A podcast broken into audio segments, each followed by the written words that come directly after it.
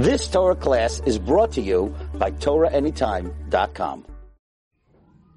This week we have the discuss of reading Parshas Beha'aloscha. In the middle of the Parsha, Perek Yud, Torah tells us, Hashem tells Moshe, kasef. Make for yourself two trumpets of silver. Mikshatas osam. They should be made out of one block of silver. It should be used by you, the mikra to call the congregation together. And to tell them to travel. And the Psukim tell us later on, this is how Moshe Rabbeinu would communicate with Klal Yisrael. So for example, one long blast with two of the trumpets would tell Klal Yisrael that everyone should gather together. A long blast with only one trumpet would tell the Nesiim, the leaders of Klal Yisrael, to gather together. A tekiah, teruah tekiah, a long blast, a short blast, and a long blast, that would tell everyone to get ready to start traveling. And so on. A short blast would tell them Christ to get ready for war. And different ways they communicated with these trumpets. Interesting, the passage says, "Asay lecha," make for yourself. What does it mean, make for yourself? So Rashi brings two pshatim. Number one, "Asay lecha mishelcha." It should be from your own resources. You make the trumpets. The next Rashi says, "Ata asay umishtamish behem v'lo acher." You should make and use them, but no one else. You should use them. And from here, we learn that after Moshe Rabbeinu passes away, these trumpets are not to be used anymore. Only by Moshe Rabbeinu. Which leads us to the question of why. Why should the trumpets used by Moshe Rabbeinu be, be put away after Moshe passes? Let Yehoshua use them. Let the leaders of all the generation use them. and the Sfarim tell us that we know a king. The rule is by a king when he passes, his possessions aren't used by anybody. They're burned. And therefore, when a king passes, his clothing are burned. But that doesn't answer this question because it's one thing to burn his personal possessions, but we don't burn the king's palace down. We don't say no one can use the palace. It's only his personal things. So why should the trumpets not be used by the next one? Is that so personal? Is that why the Torah says he should use it from his own resources? And the Baalei Mussar tell us that every generation needs its own leader.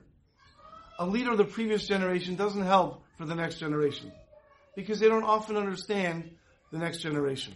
And therefore the Torah is telling us the very instrument, the very tool that Moshe Rabbeinu would use to lead Klal Yisrael, the trumpets, once he passes, they should not be used anymore. Yehoshua should use something else, not the leader of the previous generation. In the 1950s, the Chadarim and Bnei Brak, a lot of them switched over from teaching in Yiddish to teaching in Ivrit, to teaching in Hebrew. And there was a big outcry. People were very upset. What are you doing? Our mesorah is to teach in Yiddish, not in Ivrit. And they said, what do you want from us? This is what the Chazon Ish told us to do. The principal said. They couldn't believe it. The Chazon Ish, the guardian of the mesorah. So they went to the Chazon Ish. They said, is it true that they, that you said that they should start teaching in Ivrit and not Yiddish? He said, yes. They said, why? But that's not our mesorah. That's not what we always did. He said, let me tell you a mashal.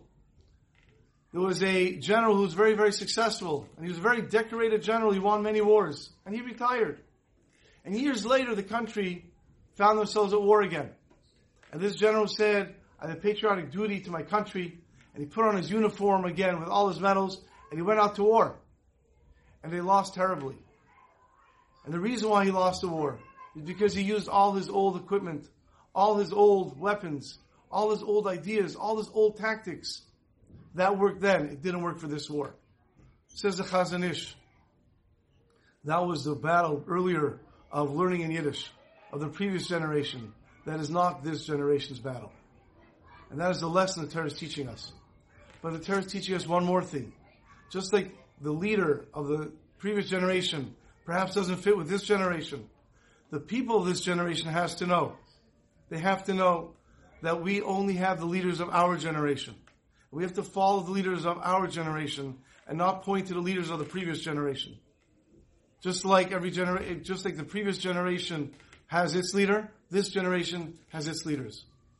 I remember many years ago at a Term convention, the discussion was about what to do with technology in the yeshivas and in the schools. And the different discussions how to how to fight against it. And the Novominsk Rebbe Zatzal said he doesn't understand why is it that the Yetzer Hara can always adapt The HR could advance.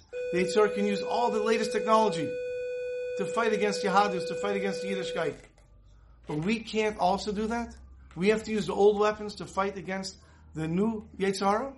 Just the Yetzer Hara always updates. We also have to update. Every generation has its leaders, and that was the is teaching us over here. Have a wonderful Shabbos. You've just experienced another Torah class brought to you by TorahAnytime.com.